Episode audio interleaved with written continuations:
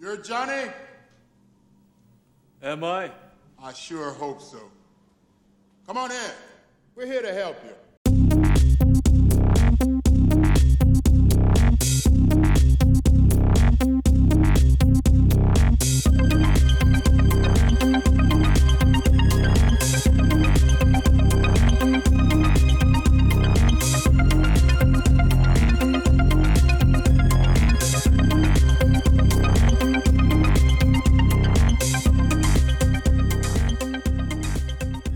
So, Matt, here we are, a winter special. You wanted to do some specials, and my question to you is how's this any different from an episode? What makes this special a special other than it's not in one of our seasons?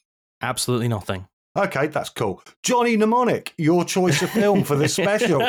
Tell us why. Tell us why you chose Johnny Mnemonic. Because I thought having a film with Keanu Reeves in while uh, The Matrix is out uh, would be algorithmically beneficial. Nice, nice use of the word algorithm. And because, well, I, I've been meaning to watch it for a while, and I turned it on, and it opens up with uh, an open crawl, which uses the word Infowars, uh, talks about a uh, a disease, a pandemic of a disease, although it probably wouldn't be a pandemic because it's not um it's not a virus or, uh, or anything like that. I don't, I don't know what covers that word. Anyway, a, a pan malady.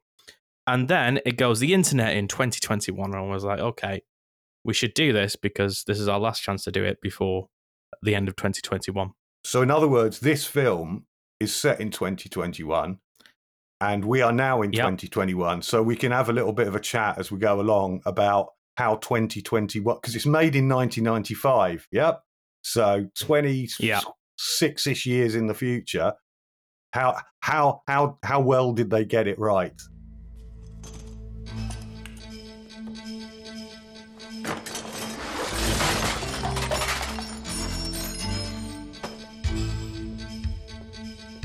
I need a Sinologic 16, Sogo 7 data gloves, a GPL stealth module, one Burdine intelligent translator, and Thomson EyePhones. So this is a film set in 2021 in which um, very sort of cyberpunk neo noir thing from the 90s. We've not done one of those uh, recently, have we, Dave? Uh, the main character played by Keanu Reeves is Johnny Mnemonic, who is an information carrier. now, I'm got just a a- minute. I need to stop you there. His name really isn't Johnny Mnemonic. It's more like Jesus Christ. You know, Christ isn't Jesus' second name. Fine, Johnny, just Johnny. J- Johnny, just Johnny, or uh, AKA Mr. Smith. So Johnny, just Johnny's an information carrier. He has a an implant in his brain, which is wet wired. Don't like that word, but it's used into his brain, it, taking a part of where some of his memories used to be, and it can store um, data for data smuggling. It has a massive, a whopping eighty gigabytes. Which can be double to 160 gigabytes, which is not very much space, as he discovers quite quickly. He attempt in an attempt to get his memories restored, enough money to get his memories restored. He takes on a job which requires more data storage than he uh, has. Um, he has to get it out of his head within three days, or he dies. Yeah, that gives you the that gives you a nice countdown, doesn't it?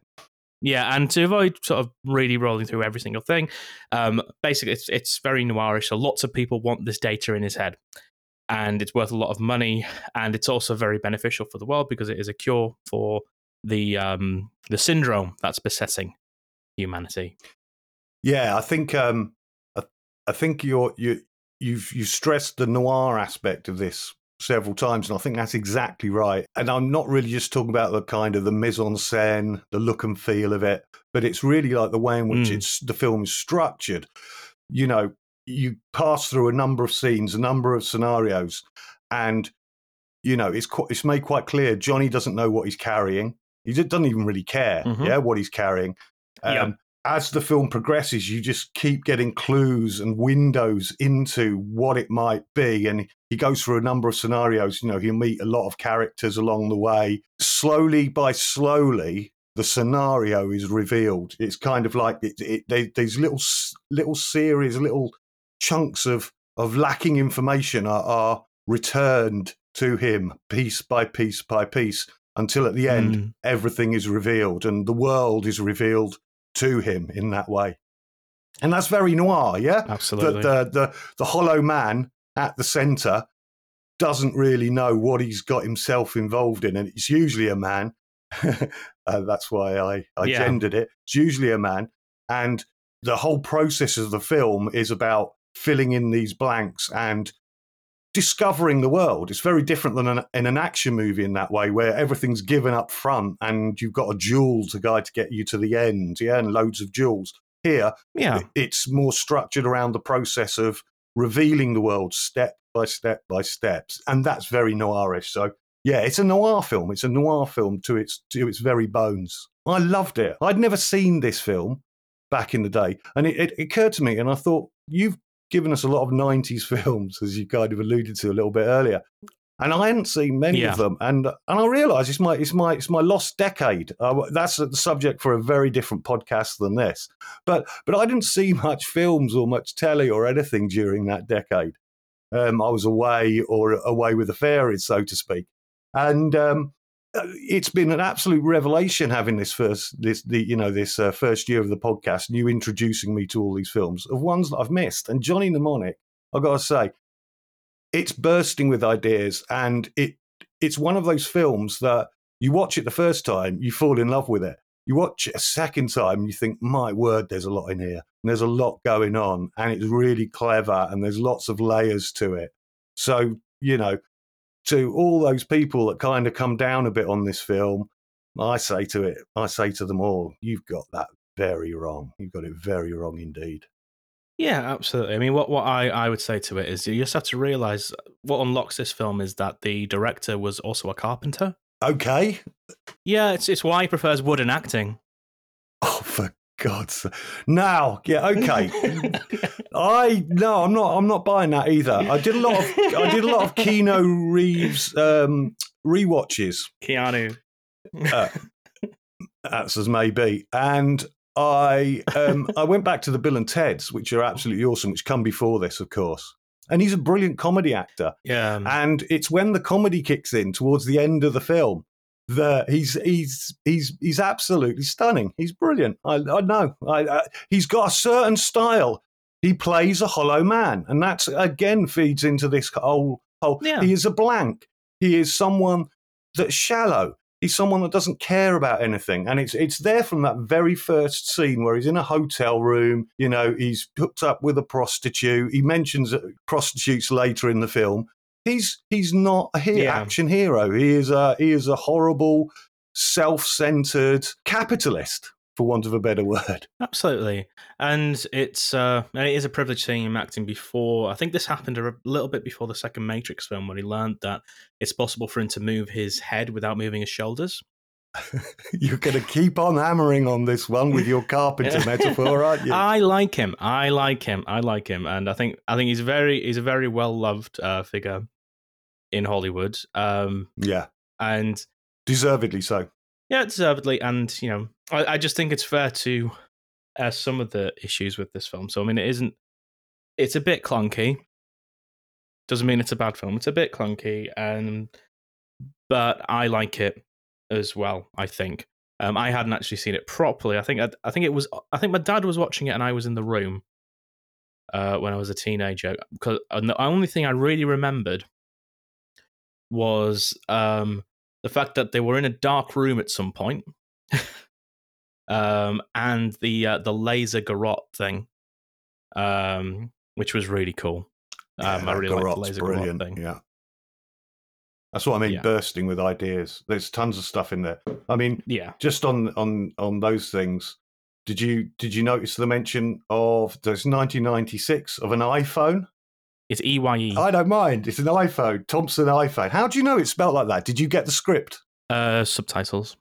Ah, the I like the idea, the, the whole um, virtual world and the way in which kind of locked into it and navigates it with all of the cr- uh, all with the uh, with the um, sort of like uh, the glasses on and and these things on his hands and stuff Yeah. like that going through.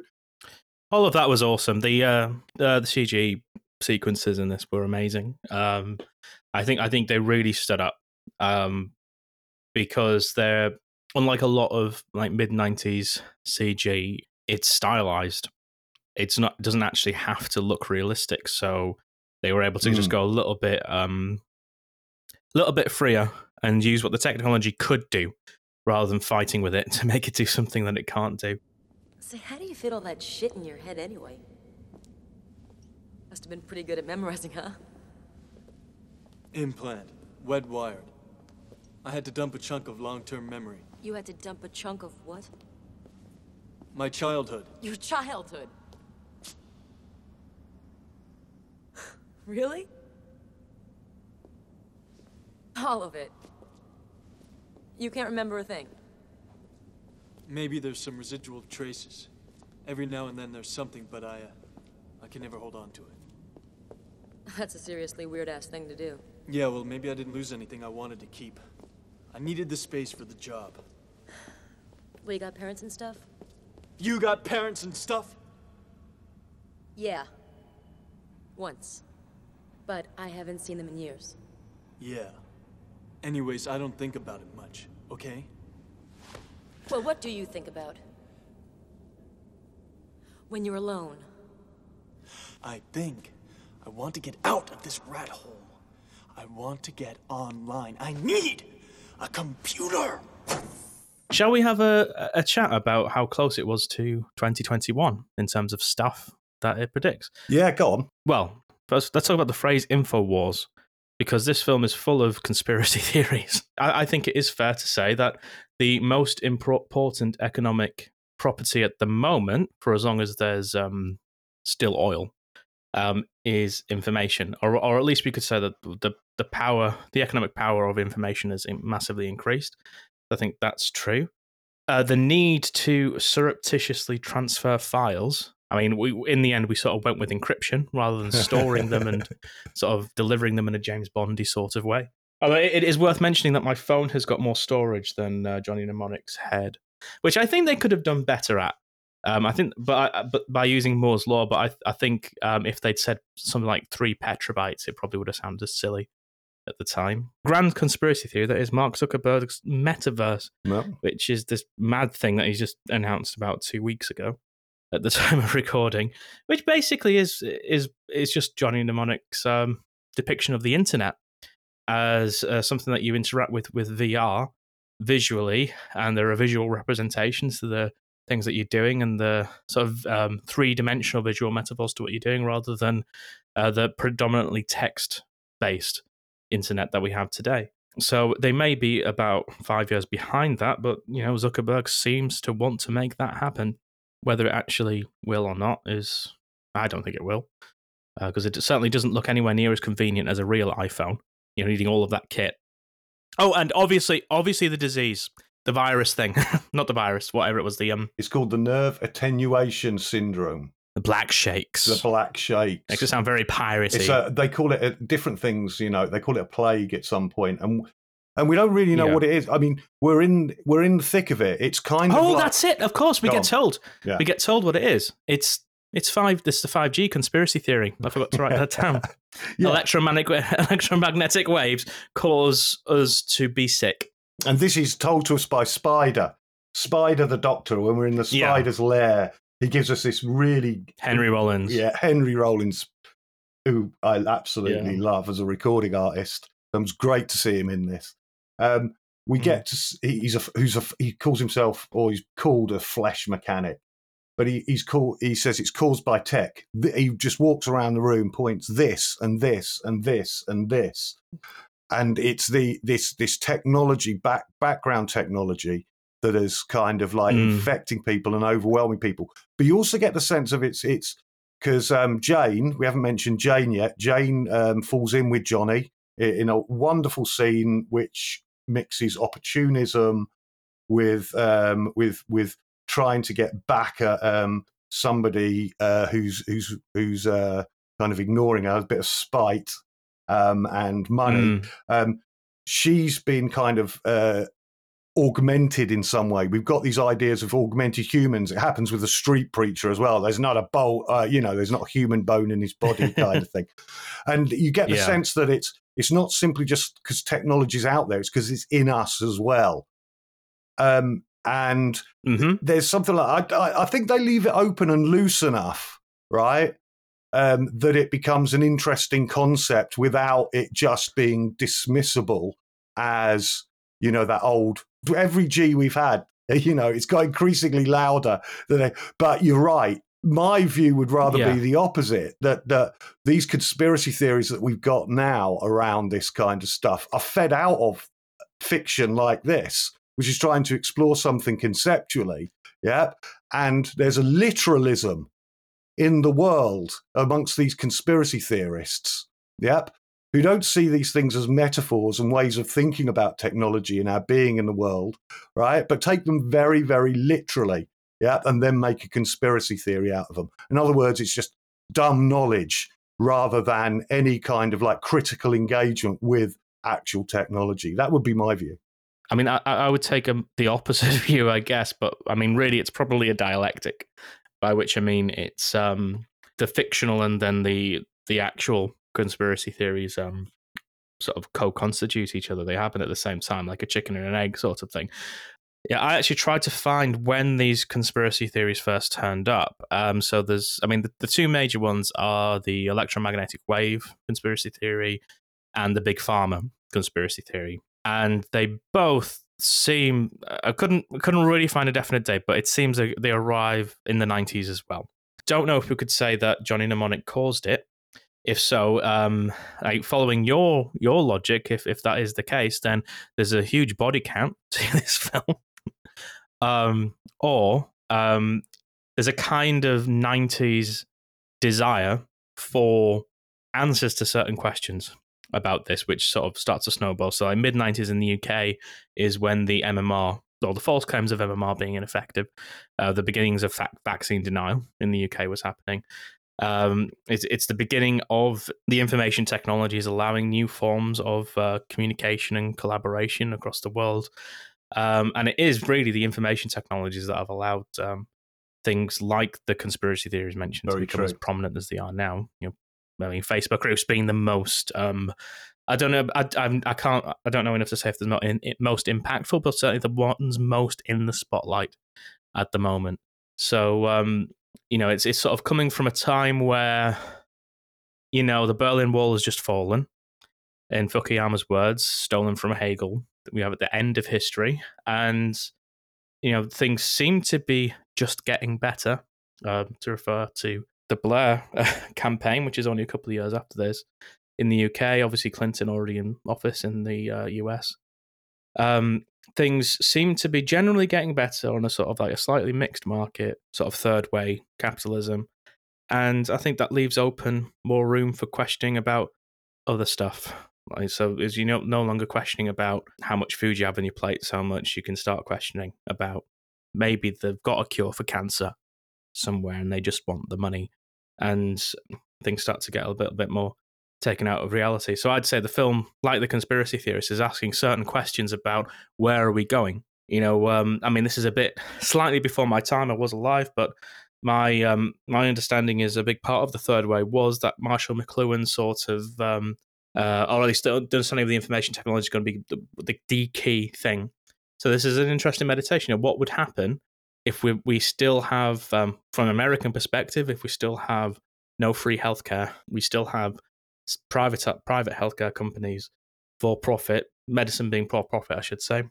The technology did cause a condition, and they could cure it or they could treat it. What would they do? And I think that's a fair question to ask. It's just, um, you know, you also need facts. And in this world, it's factually true. Yeah, Whereas in the real world, returns, it, it's it's the literalism in the real world that I have a problem with, with regard to fictional Yeah. worlds, as if they're supposed. You know, the idea is quite Yeah. prevalent now that that an image on a screen is a representation. In other words, it just represents the world. Mm, Whereas the idea of what happens Mm. in fiction and particularly sci-fi, which is, you know, why let's let's make this point completely clear. One of the reasons we wanted to explore sci-fi is because it is thinking outside the terms of representation. It can't be mistaken, shouldn't be mistaken for representation because it's one minute, one hour, thousand years into the future. It's a different take, another view, uh, an experiment mm. you know every sci-fi film is an experiment in thought so to speak. So yeah, I mean, I I, I think your your reading Yeah, is far I- more subtle than mine, but I, I agree with every word. I think you've you've kind of kind of given the genesis of what I wanted to talk about this literalism in the world. you talking about that sort of made me think about it again and again. Just looking back at the show that we've had um, in terms of the podcast. Not don't think about the year that we've all had. No one do that. Think about the podcast. The podcast was fun. I mean, there's a category error. You know, sort of this sort of like conspiracy theories are very narrative driven and whereas in a film or in a book things happen in those worlds according to a logic of narrative you know it's like chekhov's gun if the revolver's there in the first act you know it's going to get fired and we get irritated when these things don't happen so within Johnny Mnemonic, you're told at the beginning, oh, that here's a, a front crawl of a bunch of things that are happening, and you know they're all going Mhm. to be logically related somehow. You know, this, you know, that that is how the story is going to play out. Whereas the world doesn't work like that. The world doesn't have any narratives that we don't create ourselves. So they, they you know, attempting to create an enemy that is acting in a clandestine way to make the world worse, which ultimately all conspiracy theories come down to. We all know which so-called faction of people it always Mhm. ends up being in conspiracy theories. It comes out of this a very misguided attempt to believe that the world makes sense in the way that films make sense because they don't. I think Zizek says somewhere, you know, the biggest argument against the conspiracy theory is that uh, none Yeah, of our leaders know what yeah. they're doing. Yeah, yeah, Yeah, all all there is is interests and and people failing ultimately to defend interests in the most optimum way. So power and interest, and, and and that's it. There's no grand plan. There's just people. I mean, the the, the ultimate thing with politics today is everything is short term. Maybe it's always been like that, but it's particularly harmful now. So what does cause it? What causes it? The world causes it. This causes it. This causes it. This causes it. Information overload. All the electronics around you poisoning the airwaves. Technological fucking civilization. But we still have all this shit because we can't live without it. Let me do my work. So, um, I uh, having watched the film twice, I've really done my homework this time. I've watched it twice, and I actually read the short story, right. Okay, so that's an interesting thing. and uh, it was interesting. It's from a lot earlier, so it's from the very early '80s. The uh, the the short story with the film being obviously mid '90s. What's remarkable is how much stuff they've crammed into this film. So things that weren't in the book. The whole disease thing.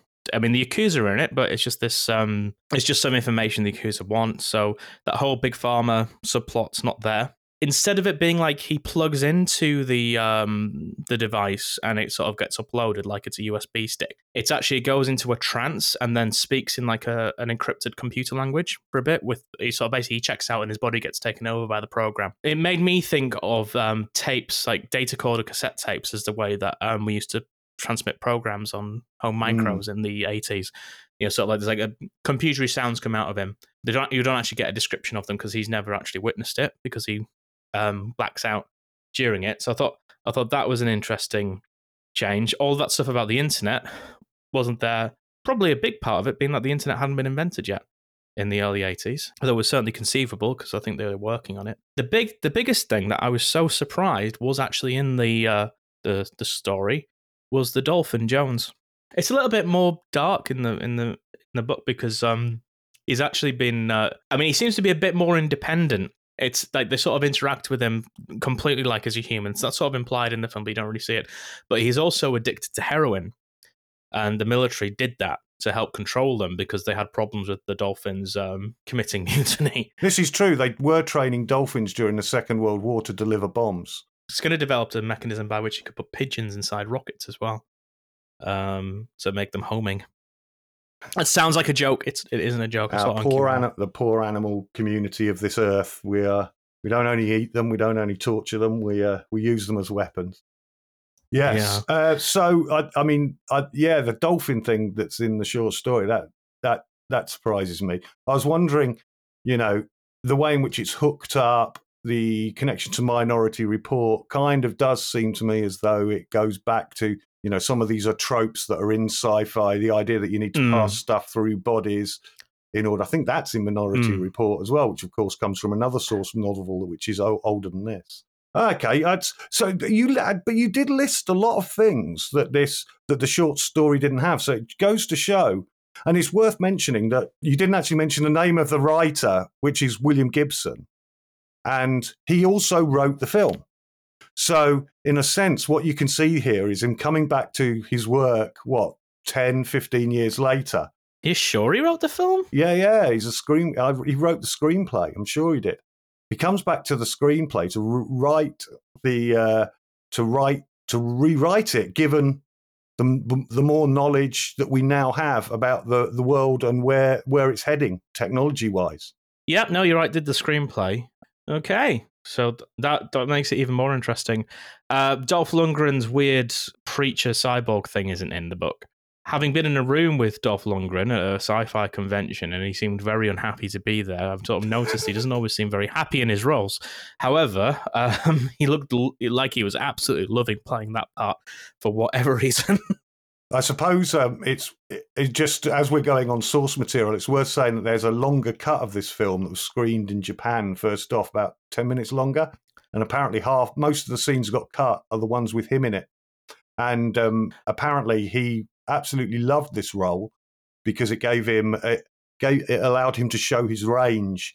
And um, you can actually see those clips on on the internet. Okay. Um, uh, if you check them out on youtube. There was a lot more with um, takahashi as well yeah so another one of my great uh, hero writer director um, from japan uh, takeshi kitano um, who's made some absolutely stunning films, lots of Yakuza films, um, but always of very left field. He's he's not a mainstream filmmaker in, but a very but his films are incredibly enjoyable too. It's just there's so many great people in this film, and if while we're mentioning other people, we've got to mention Ice T as J Bone as this kind of as the low tech HQ runs Evan, which is the low tech HQ.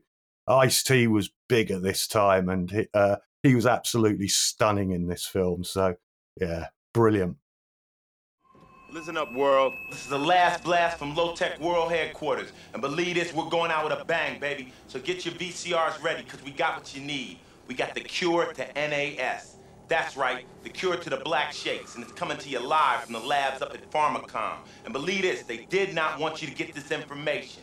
So here it is, coming at you, low tech style.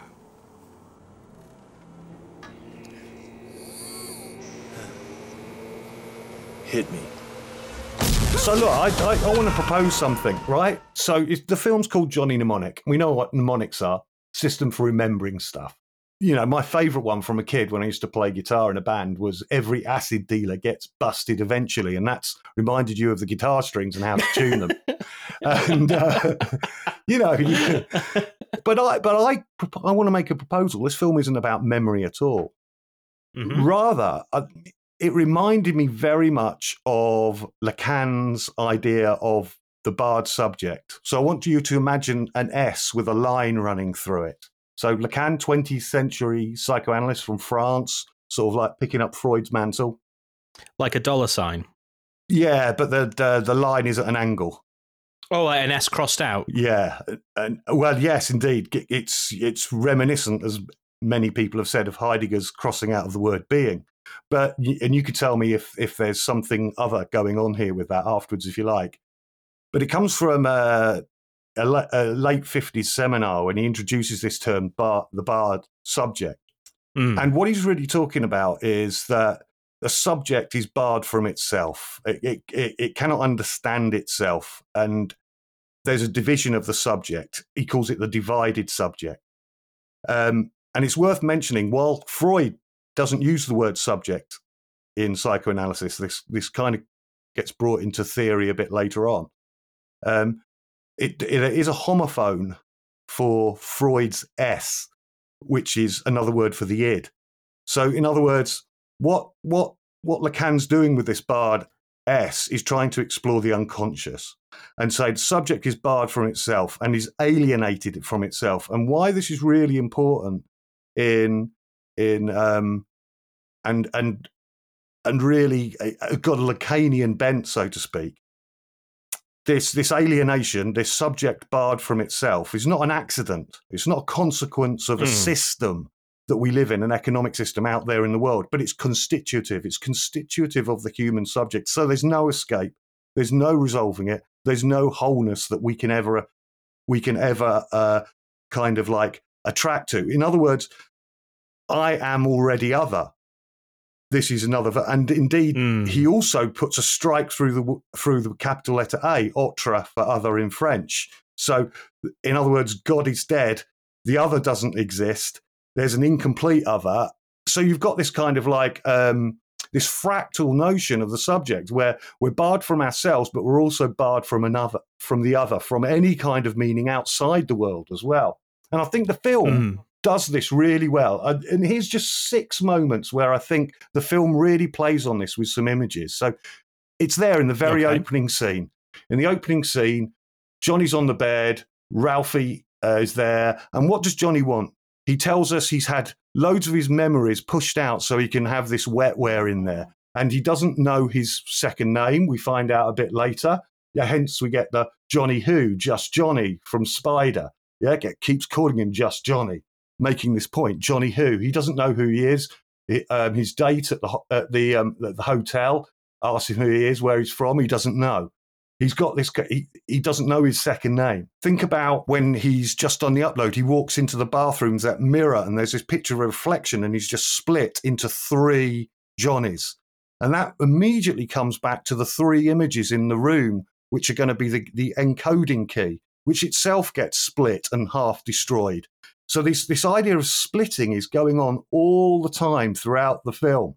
You've got these other moments where he keeps getting um, little bits of memory come back and hit him. He's just got this idea of he doesn't know who he is. He's barred from himself, and this plays out in all of the images throughout the film. It's not it's not a film about memory. It's about how we are, in a sense, not really able to understand the world, be in the world fully, uh, or understand ourselves, or know what our motivations are fully.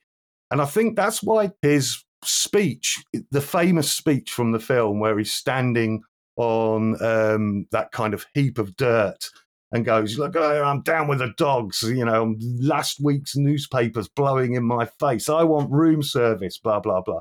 Which is kind of like this big speech of privilege that he gives. You know, I want to be in the Imperial Hotel in in Beijing. I think that's what where it was Yeah. he isn't he doesn't know who he is he's barred from himself it's not a film about memory it's a film about subjectivity What the fuck is going on? You know, all my life, I've been careful to stay in my own corner. Looking out for number one, no complications. Now suddenly, I'm responsible for the entire fucking world. And everybody and his mother is trying to kill me if, if my head doesn't blow up first. Maybe it's not just about you anymore. Listen. You listen. You see that city over there? That's where I'm supposed to be. Not down here with the dogs and the garbage and the fucking last month's newspapers blowing back and forth. I've had it with them. I've had it with you. I've had it with all this. I want room service! I want the club sandwich. I want the cold Mexican beer. I want a $10,000 a night hooker.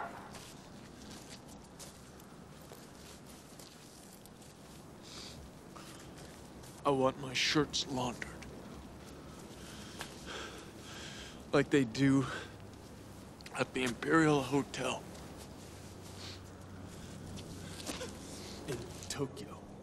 So one of the things that really struck me is the end sequence. This this ties into what we were saying before about um, the link between sort of real world conspiracy theories and some of the basic premises of this film.